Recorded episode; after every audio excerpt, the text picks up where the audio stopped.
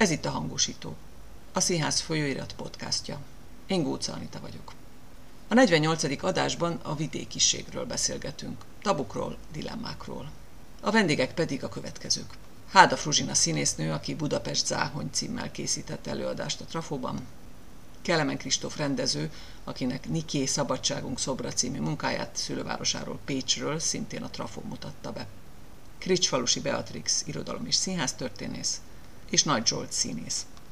A kezdő körkérdésben arra lennék kíváncsi, hogy másnak látjátok-e a szülőhelyeteket most, mint fiatal felnőttként láttátok. Talán kezdte Betty, mert te vagy az egyedüli, aki most is a szülőhelyén él. Nagyon röviden szól, én Debrecenben születtem, és itt jártam egyetemre, és azóta is itt élek, és itt dolgozom, de picit furán élek ebben a városban, tehát annyira nem kötődöm nagyon szorosan, viszonylag sokat vagyok úton, és épp ezért most én ezt a kérdést tovább passzolnám a, a beszélgető társaimnak, és aztán meglátjuk, hogy az általuk mondottak után eszembe jut-e még valami.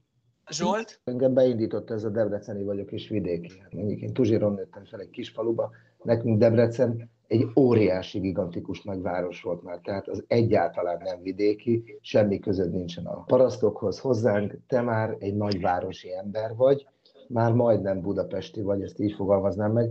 Nekem az volt az élet 18 éves koromig is. Vadregényes, meg fantasztikus volt. Én nagyon szerettem, szerettem azt a falut, meg most is szeretem, csak tényleg nagyon megváltozott. Keserű vagyok. Például a Tuzséri önkormányzat kivágatta a gyerekkorom fáit a Tiszaparcról, egy tarvágást csinált, az összes fát. Én kajakoztam 13 évig, kivágták az összes fát, mert állítólag betegek voltak ezek a fák.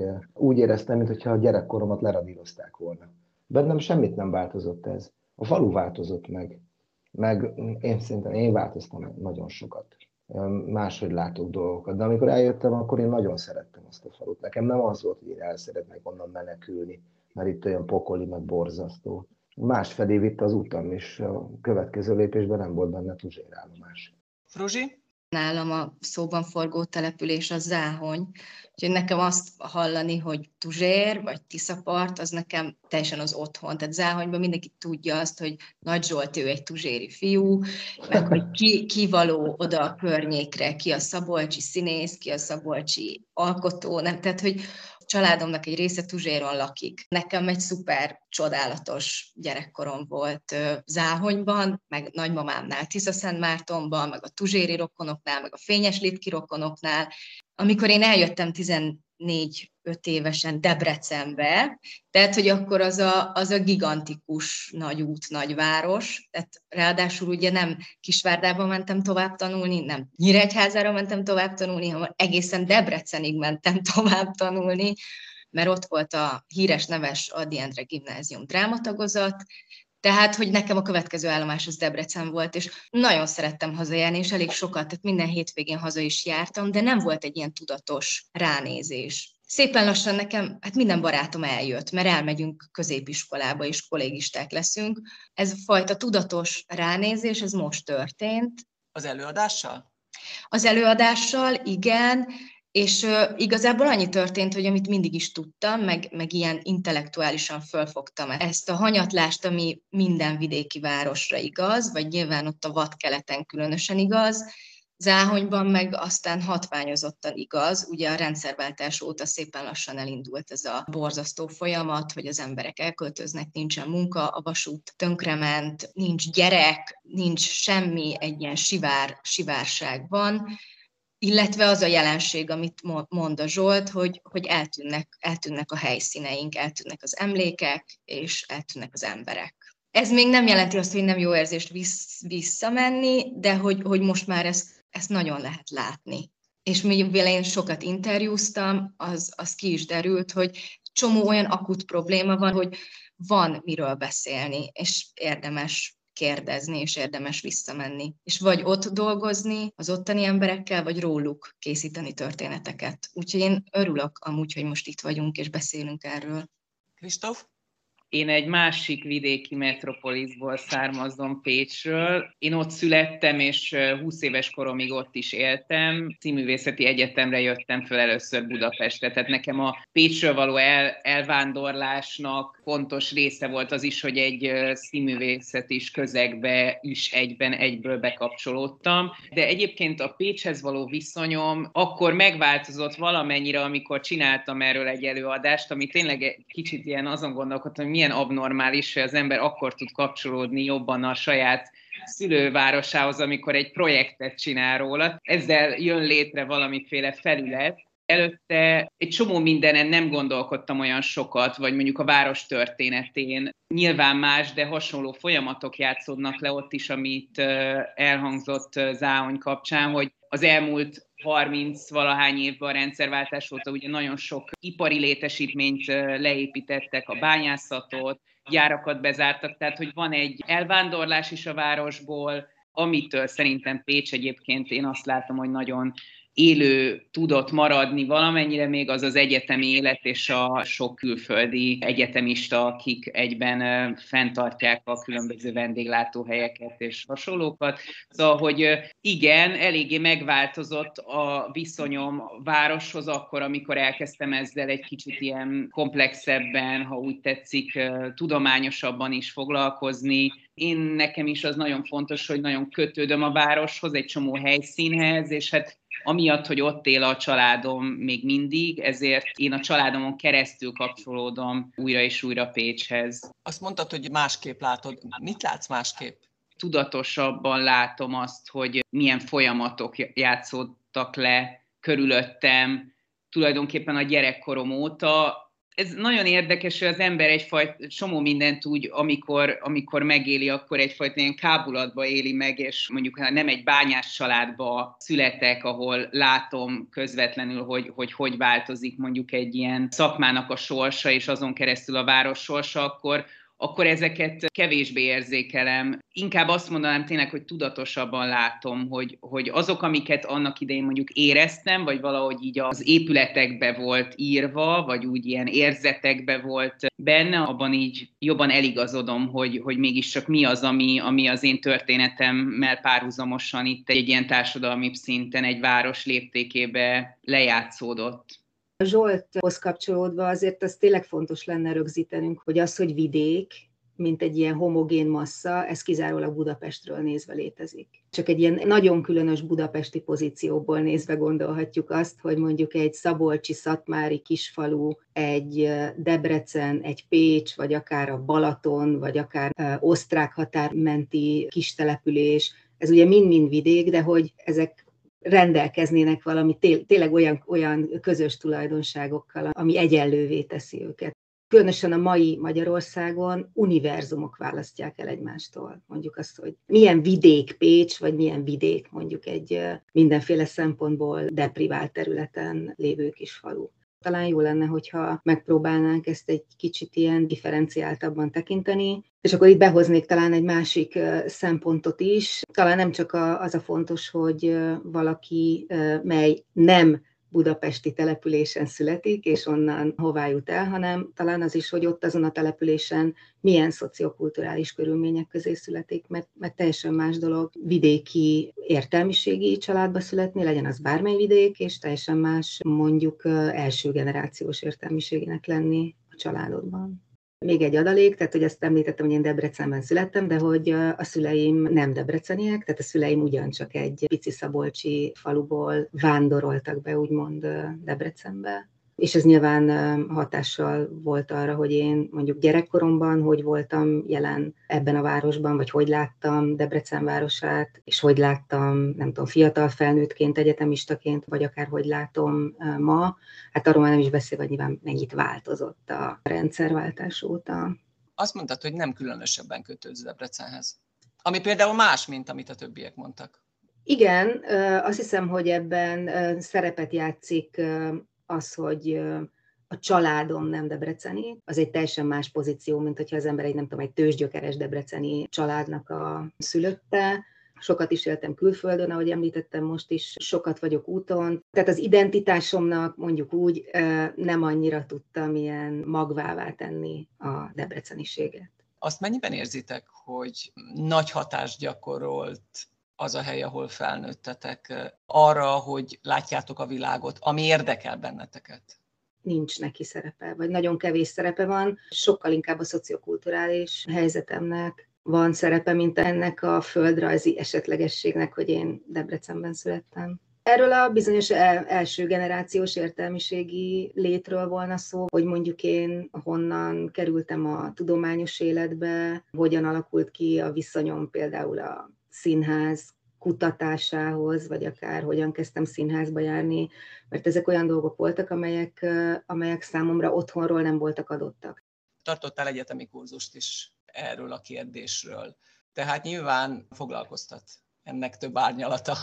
Van nekem egy doktori kollokviumom, amire Kristóf is járt, és ha jól emlékszem, akkor ebbe a problémába mi úgy akadtunk bele, hogy elkezdtük azt vizsgálni, hogy milyen sztereotíp módon jelennek meg a polgári illúzió színház színpadán mindenféle úgymond nem polgári karakterek. Akár a munkásosztály tagjai, akár az úgynevezett vidéki prolit, most megint nagyon idézőjelbe teszem, és tényleg azt láttuk, hogy iszonyatosan sztereotíp, sőt sértően sztereotíp módon ábrázolódnak a, az ilyen alakok. És így jutottunk el talán ahhoz a kérdésfeltevéshez, hogy vajon azok, akik ma Magyarországon színházat csinálnak, ez a színház csinálói közösség, úgymond, ezek mennyire homogének szociokulturális származási szempontból. És a válasz? Erre nagyon nem lehet összetett választ adni, és nem is tudunk rá választ adni, mert hogy nem nagyon szokás ezt vizsgálni. Ez volt ez a pont, ahol a doktori kollokviumon résztvevők kezdték el megosztani a tapasztalataikat, és például a Kristóf felidézte, hogy az ő dramaturg osztályában ő volt az egyetlen, aki nem budapesti volt, vagy nem Budapesten élt. Nekem még ami egy fontos referencia volt, vagy a, a gondolkodásomat nagyon meghatározta, az az Eduard Louis-nak a művei, önéletrajzi írásai, ami ugyancsak szerintem előjött talán a kurzuson. Ahogy így elkezdtem olvasni az ő szövegeit, amik szisztematikusan feltárják az ő saját gyökereit, az apjával való viszonyát, az anyjával való viszonyát, a saját szexualitásához való viszonyát, és a legutóbbi könyvébe pedig ezt az ilyen osztályváltásnak a folyamatát írja le, ahogy ő egy ilyen francia munkás családból származó meleg fiúként tulajdonképpen be kapcsolódik, és egyre inkább beilleszkedik egy ilyen francia értelmiségi elit közegbe. És nekem nagyon érdekes volt ezt olvasni olyan szemszögből, hogy valóban én egy abszolút értelmiségi családból jövök, de nyilván mások az embernek a referenciái, egy csomó mindent máshogyan él meg, máshogyan kapcsolódik be mondjuk egy színművészet is közegbe, mondjuk egy dramaturg közegbe, ami egy alapvetően értelmiségi közeg, és, és fontos, hogy szerintem azért is van ez, ez, amit a Betty említett, hogy mondjuk én voltam az egyetlen vidéki, hiszen egy felvételin az, hogy milyen előadásokat látott az ember, miket olvasott, tehát hogy mikbe van benne, az nagyon, nagyon meghatározó. Én mondjuk Pécsről is már valamennyire feljártam Budapestre színházat nézni, és az is nagyon fontos, hogy az internet révén csomó minden kinyílt már akkoriban, de mégiscsak azért, azért éreztem egy olyan, olyan folyamatot piciben, hogy, hogy, hogy úgy körbe kellett néznem és megértenem, hogy itt nagyon másból jönnek emberek, és másba vannak, és egy picit ehhez kapcsolódni. Ez a más, ez mindig nézőpont kérdése, hogy honnan más, és én valahogy mindig azt is gondoltam, hogy hogy ez pont a művészet területén jó, mindig a más az, az egy izgalmas dolog, de az fontos, hogy, hogy, hogy az én esetemben azért itt nem volt egy mondjuk egy osztályváltás, tehát hogy nem, nem olyan radikális változásokról beszélünk, de az biztos, hogy, hogy intellektuálisan, például a Betty kurzusa után, vagy, vagy a, az Eduard Louis műveit olvasva elkezdtem egyre többet reflektálni erre, meg nem csak a saját életemben, hanem úgy általában gondolkodni erről az egész kérdésről, amiről szerintem keveset gondolkodunk így a magyar közbeszédbe, vagy, vagy úgy azt érzem, hogy talán mostanában úgy jönnek elő ilyen témák, például a Partizán is szerintem azért többször tematizálta ezt, de hogy, hogy ebben abszolút egy csomó olyan társadalmi, ki nem mondott feszültség szerintem benne van ebben a témában mélyen, amit akkor lehet körbejárni, ha ez mélyebben van tematizálva. Ilyesmire gondolsz, hogy akik a körön belül vannak, azok őrzik a kaput, és nekik se érdekük, hogy nagyon sokan bekerüljenek, mert ugye adott, hogy mennyi hely van ott bent. Az a nehéz, hogy ezt kívülről tudja az ember ilyen egyszerűen megfogalmazni. Tehát aki a körön kívül van, az valahogy az, az így ilyen nagyon tisztán ezt így ki tudja mondani, de szerintem ezek sokkal bonyolultabb folyamatok. Szerintem aki például ezt a témát eléggé markánsan elkezdte tematizálni a színházi szakmában, és itt most előjel nélkül mondom, az a Vigyánszki Attila. Tehát, hogy aki szerintem a nemzetiben a vidékiség témáját beemelte a repertoárra. Azt hiszem a Rokko és fivérei bemutató, mintha arra emlékeznék, hogy ott voltak például ilyen nyilatkozatok, és hát az ő egész színház szakmai, vagy ilyen diplomáciai működése az, az tulajdonképpen ezt a fajta ilyen körönkívüliség problémáját járja körül, az egy másik kérdés, hogy ő neki erre mik a válaszai, de egyébként szerintem valahol mutatja az ő működése azt, hogy ez egy mélyen jelenlévő, feldolgozatlan témakör.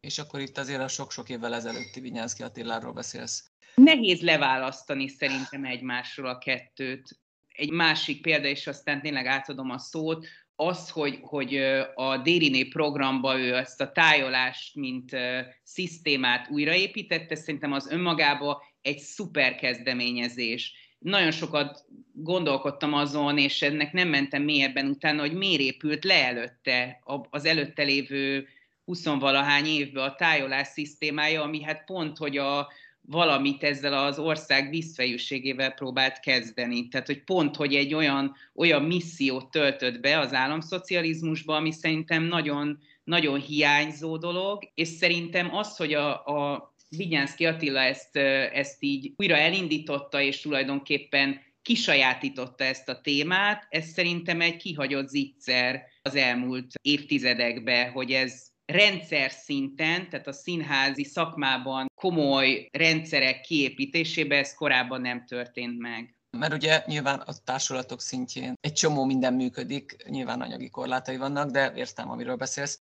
ahhoz tudnék kapcsolódni, amit, amit Kristóf itt elkezdett szóba hozni, hogy milyen borzasztóan nehéz erről a témáról beszélni. Miközben rendkívül fontos lenne. Ennek a nehézségnek sok oka van. Ugye azt szokták mondani, hogy ez az osztály származás kérdés, ez körülbelül ez az utolsó tabu, ami még a, ami még a társadalmunkban benne van. Nem tudom, provokatív példát mondjak, sokkal hamarabb értesülsz a munkatársaidnak és a barátaidnak a szexuális orientációjáról, vagy a nemi identitásáról, mint sem, hogy arról beszélnétek, hogy az illető hova született, és hogy jutott el oda, ahol most van, és különösen arról, hogy ez neki mibe került, akár pszichésen, akár társadalmilag, akár anyagilag. Szóval, hogy egyrészt van egy ilyen óriási tabu a téma körül, és a másik nehézség pedig az, hogy rendkívül át van politizálva ez a téma, különösen Magyarországon, különösen a mai Magyarországon és a mai magyarországi színházi mezőben, például a már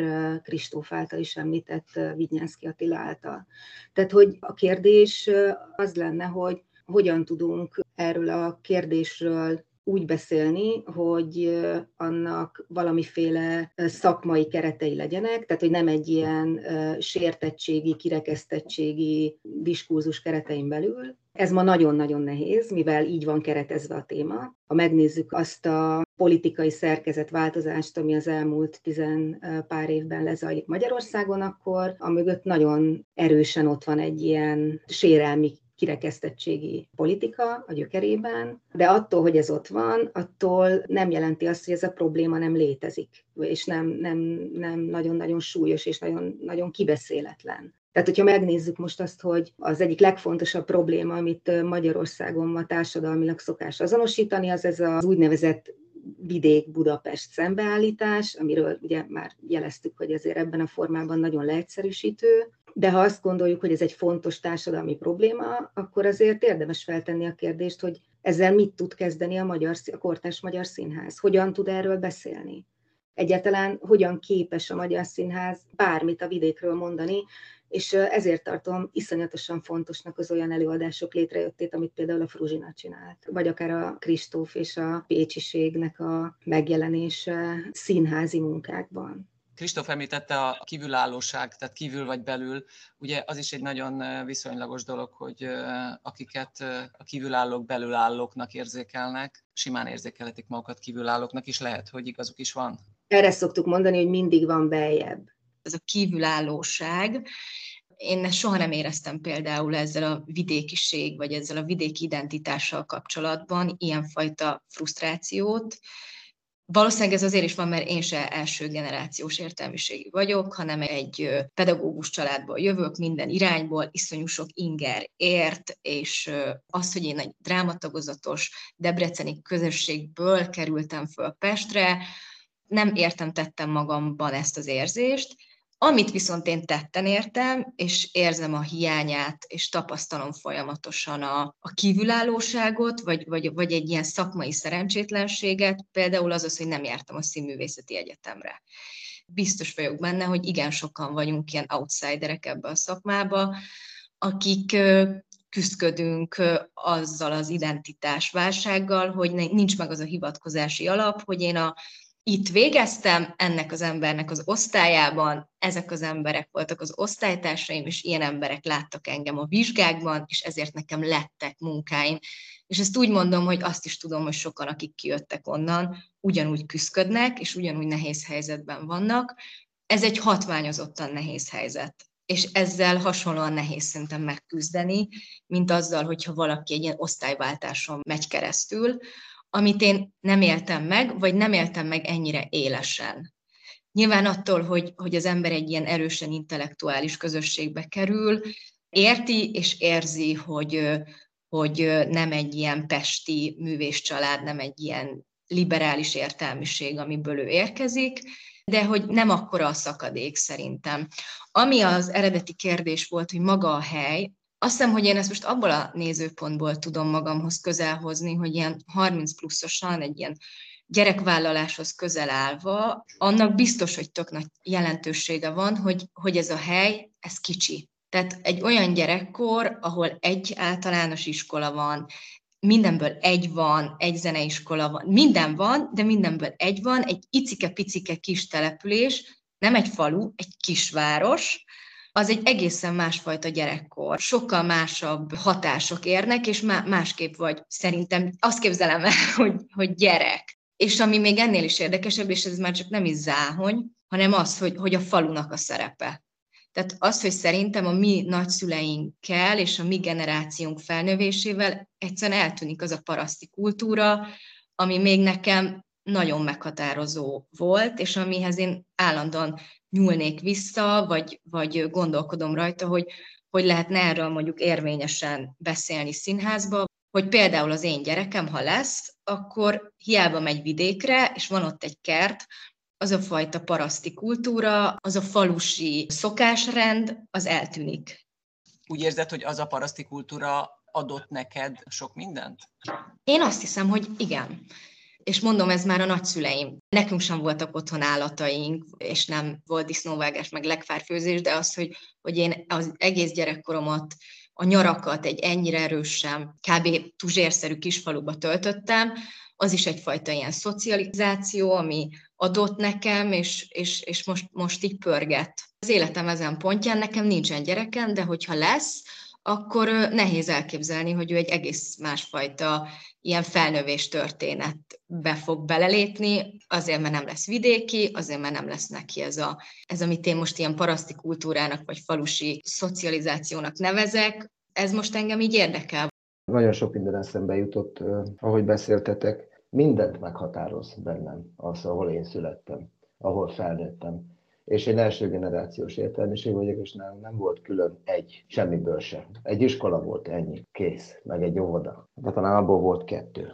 mindig outsidernek éreztem magam mindenhol. Nekem mindenért mindenhol meg kellett küzdeni, plusz azzal, hogy én első értelmiségi vagyok, tehát csatlakozni azoknak az embereknek a közösségéhez, vagy próbálni felkapaszkodni arra valamit, ami nagy sebességgel halad. Olyan dolgokról beszélnek, amikről én nem is hallottam, és akkor persze folyamatosan gyűlik bennem egy elégedetlenség, és akkor elkezdem vádolni az otthoniakat, hogy engem miért nem idetatok be karatézni, zenélni, nyelvet tanulni, etc. Tehát van egy köpködés hazafelé is, meg van egy köpködés azokra is, hogy ne nézzetek már le engem azért, mert én ennyire tudatlan hülye paraszt vagyok, hát nem az én hibám, de közben meg az én hibám is nyilván, tehát van egy önvád is ebbe az egészbe, tehát engem nagyon-nagyon erősen meghatározott, úgy mondjuk determinált, nem tudom. Az, hogy én oda születtem Tuzsérra, ezt hurcolom magammal, és nagyon nehéz volt elszakadni ettől a dologtól, vagy igazából nem is tudtam elszakadni mai napig. Akármennyire próbálom magamat képezni, és akármennyire próbálok csatlakozni a magasabb szellemi körökhöz, most is azt érzem, hogy akkor a gepek vannak, akkor a hiányosságok vannak, amiket így nem tudok áthidalni. És valahogy nem is érzem magam közéig valónak. Mert nincs meg az a szellemi muníció, ami nekik megvan.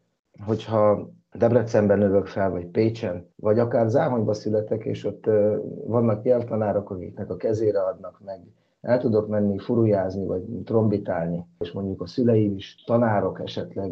De ez csak az egyik oldala a dolognak, mert a másik oldala meg az, hogy én meg igenis büszke vagyok azokra a szkíjeimre, hogy nem esek zavarba, hogyha oda rakják a disznót elé, és szét kell kapni meg a csirkét meg kell csinálni, meg oda kell rakni a levest, meg akkor kapáld meg a krumplit, meg akkor szállts fel a kertet, meg csináld meg a gyümölcsfákat. Szóval ezek meg nekem itt vannak a kezemben.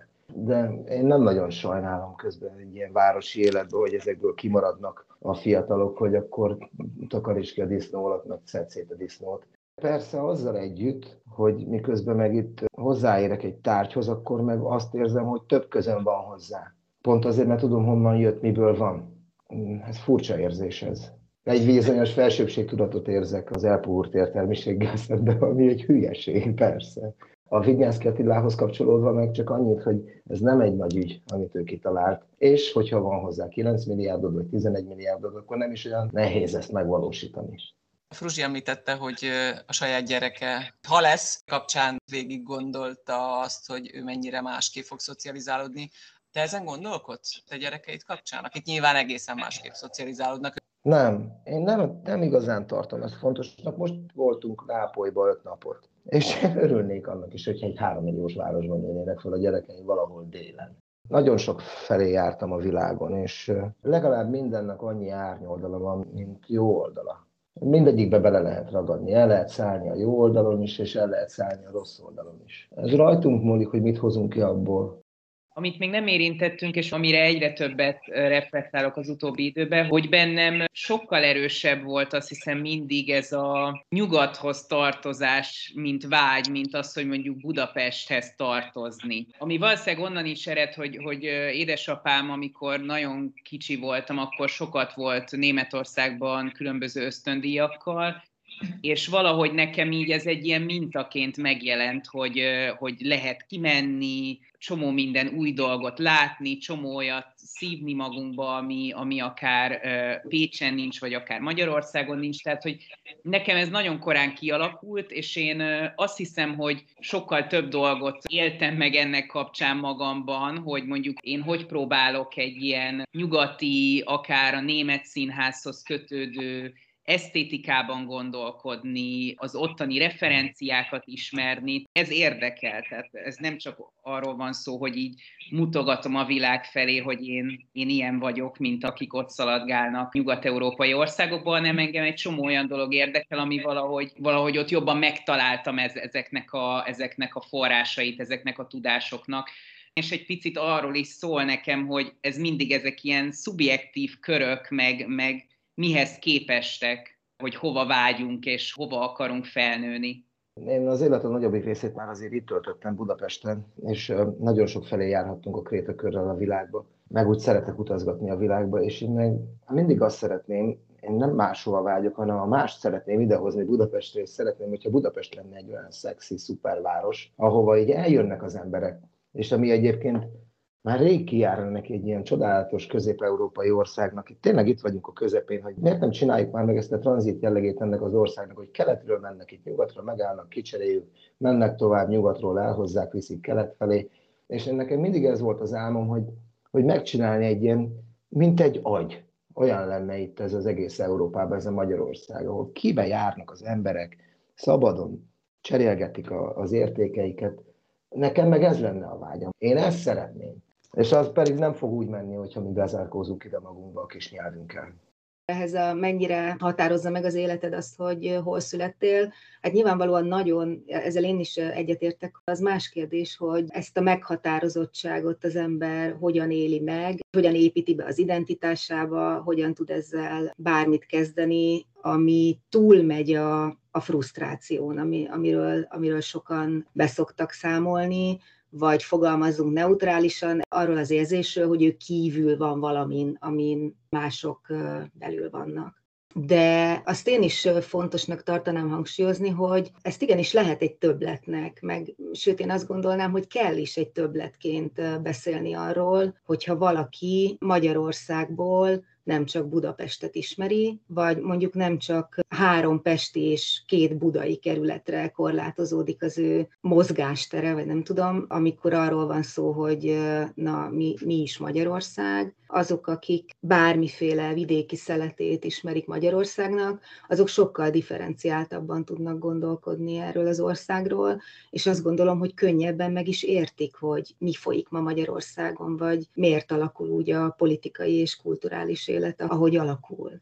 Lehet, hogy ezt most nem kellene megnyitnom ezt a, ezt a táblatot, de egy, egy pillanat azért mégiscsak emlékeztetném magunkat arra a különös kataklizmaszerű élményre, amikor a legutóbbi választásokkor a fővárosi polgárok elindultak szavazatot számlálni vidékre, és ott meglátták, hogy úristen, itt hogy élnek az emberek, ami nyilván vidékről nézve meg úgy reagáltuk ezt, hogy úristen, mert ezt ti nem tudtátok eddig, tehát ti miben voltatok, vagy hol éltetek. És persze aztán azt is lehetett látni, hogy milyen rettenetesen nehéz méltósággal beszélni arról a kulturális másságról, vagy a kulturális idegenségnek arról a tapasztalatáról, amivel ezek a derék budapesti polgárok szembesültek, akik azért megjegyezném, hogy ugye akkor sem azért mentek vidékre, mert érdekelte volna őket, hogy ott hogy élnek a polgártársaik, hanem azért, mert mentek csibészt fogni.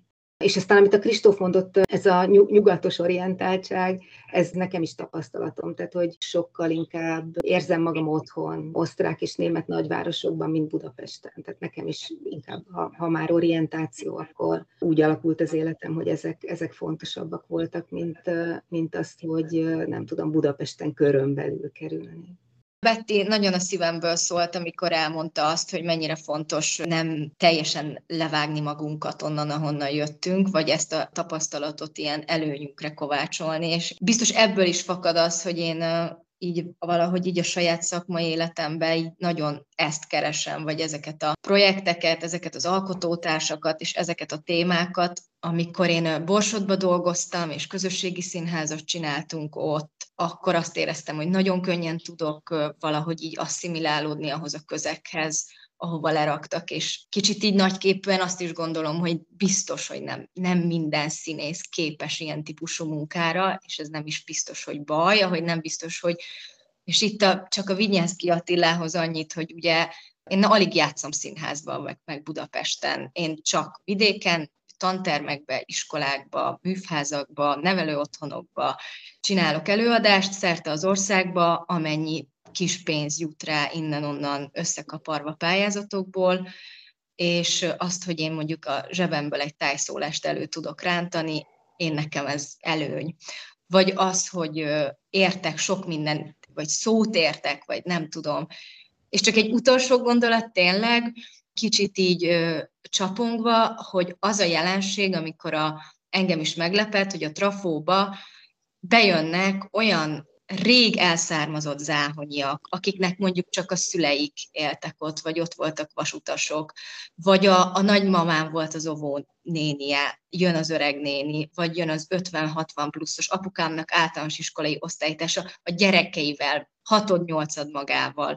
Megtelik a trafó, biztos nem az én nevemre, vagy az a pár barátom az egy-két előadást tud megtölteni, hanem meglátják ezt a hívó szót, életükben nem jártak a trafóba, nem azt mondom, hogy színházba se, a trafóba valószínűleg nem voltak, és eljönnek. És tovább megyek, eljön olyan, aki nem záhonyi, hanem mondjuk Szabolcsi, és azt érzi, hogy ez mi ez? Ez, ez mi? Ez, ez Budapesten? Ez, ez hozzám szól, vagy ez záhony, vagy vasút, vagy ez micsoda, és tényleg jegyet vált, és eljön, és ez a közönség. És tök más az előadás, amikor mondjuk túlnyomó részt egy ilyen közönség lett, vagy a pesti barátaim értelmiségi, művész, szakmabeli emberek, teljesen más, más szinten szól az előadás. Ez egy őrült dilemma volt, hogy hogy, hogy lehet tehát szerintem van olyan előadás, ami mindenhol jó előadás, mert a jó színház az mindenhol jó színház, de az, hogy záhonyban más a hangsúly, mint, mint a trafóba, ha oda készítem, vagy a nevelő otthonba más a hangsúly, mint hogyha a trafó nagy színpadára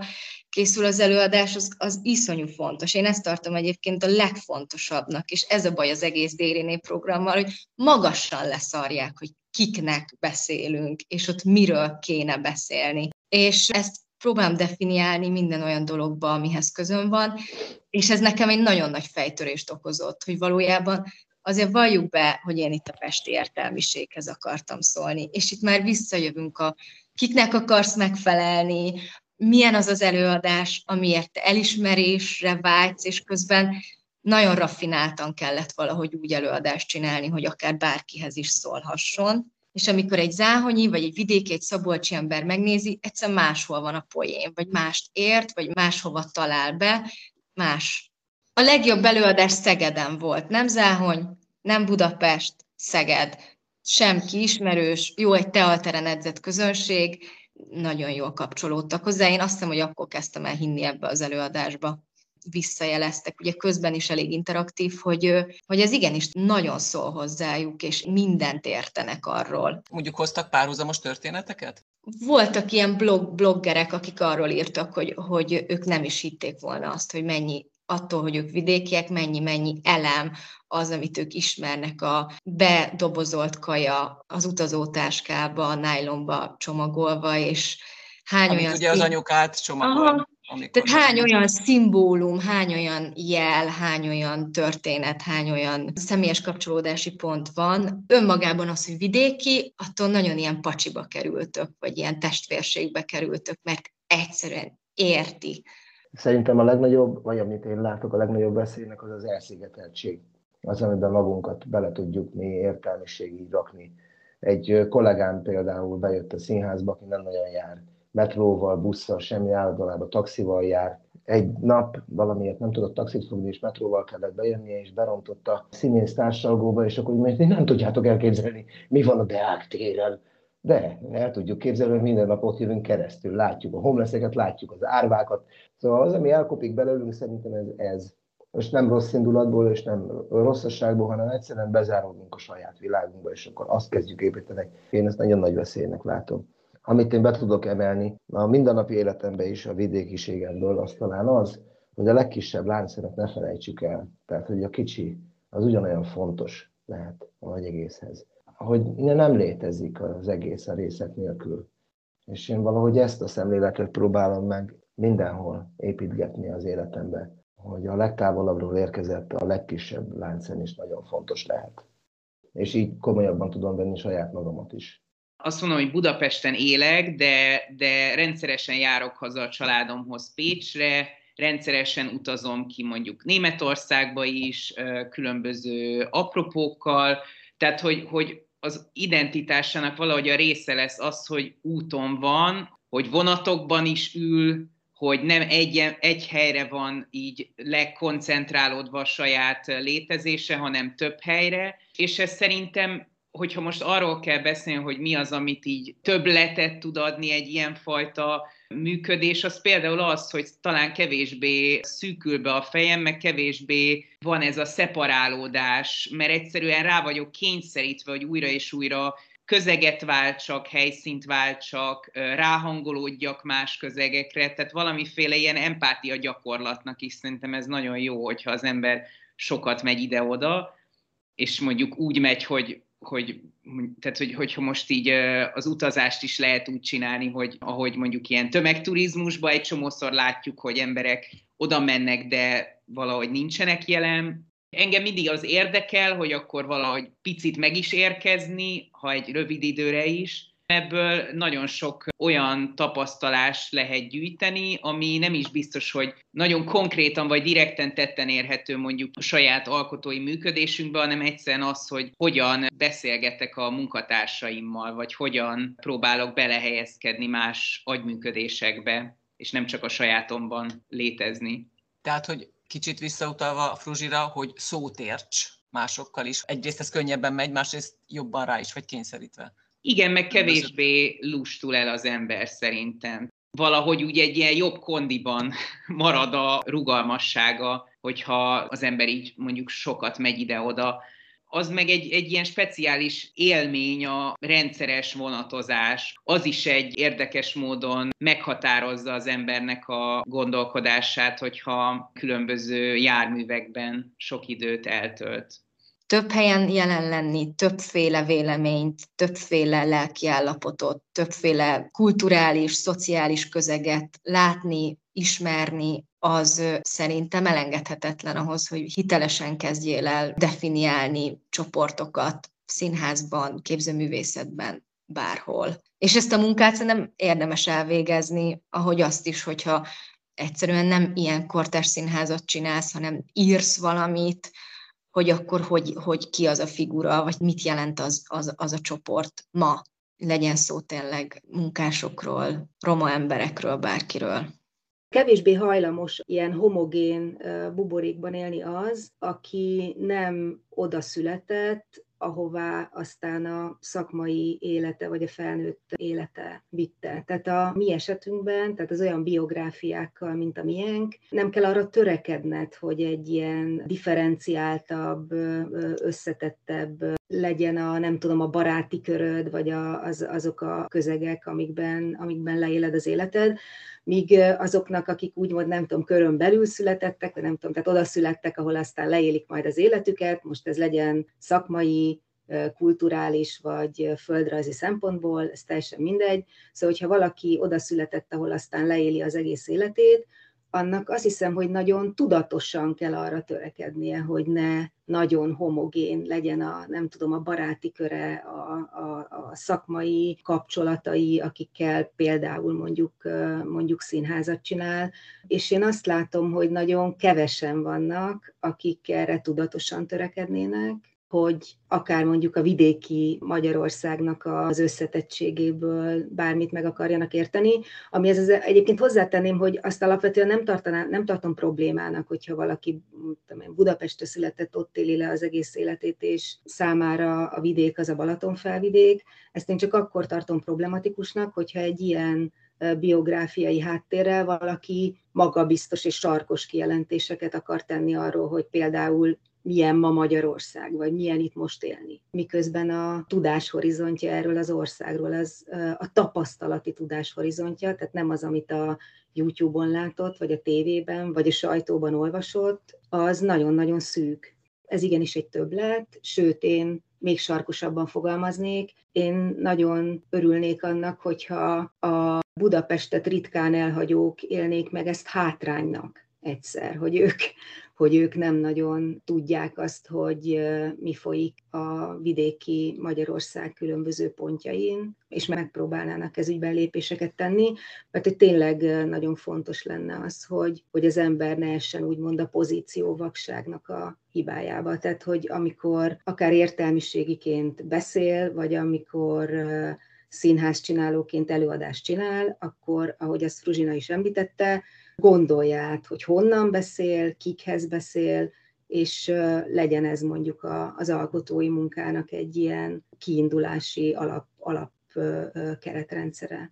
Még egy gondolat jutott eszembe, ez egy olyan téma, ami azért nagyon izgalmas és nagyon-nagyon fontos, mert valahol összekapcsolódnak benne társadalmi és egyéni pszichés folyamatok és ezért lenne nagyon-nagyon fontos, hogyha erről megfelelő és differenciált diskurzus tudna folyni, olyan diskurzus, ami mentes ilyen problémás felhangoktól, amik mondjuk a, amik mondjuk a származásnak a témáját kicsit ilyen szociálpszichológiai keretek felé terelni, mert hogy ez egy olyan kérdés, amiről lehet tudományos kereteken belül beszélni, és folyik is róla tudományos kereteken belül vita. Tehát, hogyha mondjuk mindazt, amit Vignyánszki Attila emlegetni szokott a magyar színházi mezőnek a zártságáról, vagy, vagy arról, hogy abban milyen elitek hogyan működtek az elmúlt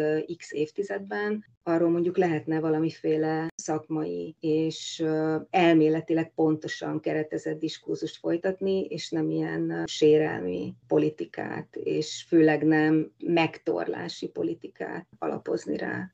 Azzal egyetértek, amit a Kristóf említett, hogy amit a Vignyánszki Attila kritikaként szokott megfogalmazni a, arról, hogy hogyan működött a magyar színházi mező, azért abban, abban vannak igazságok, az, hogy milyen választ ad rá, az borzalmas, de azt én nagyon-nagyon ritkán és csak nyomokban látom, hogy az úgymond másik oldal ennek a kritikának a hallatán valamiféle önreflexiót megpróbál elvégezni. Mennyire elitistán működik a színház, úgymond, akár annak egyes intézményei, akár az egész színházi mező. Szerintem ez egy olyan kérdés, amiről fontos lenne érdemi indulat és ö, sérelmi politikamentes diskurzust folytatnunk. Csak hát nyilván látom, hogy a jelen körülmények között ez szinte lehetetlen.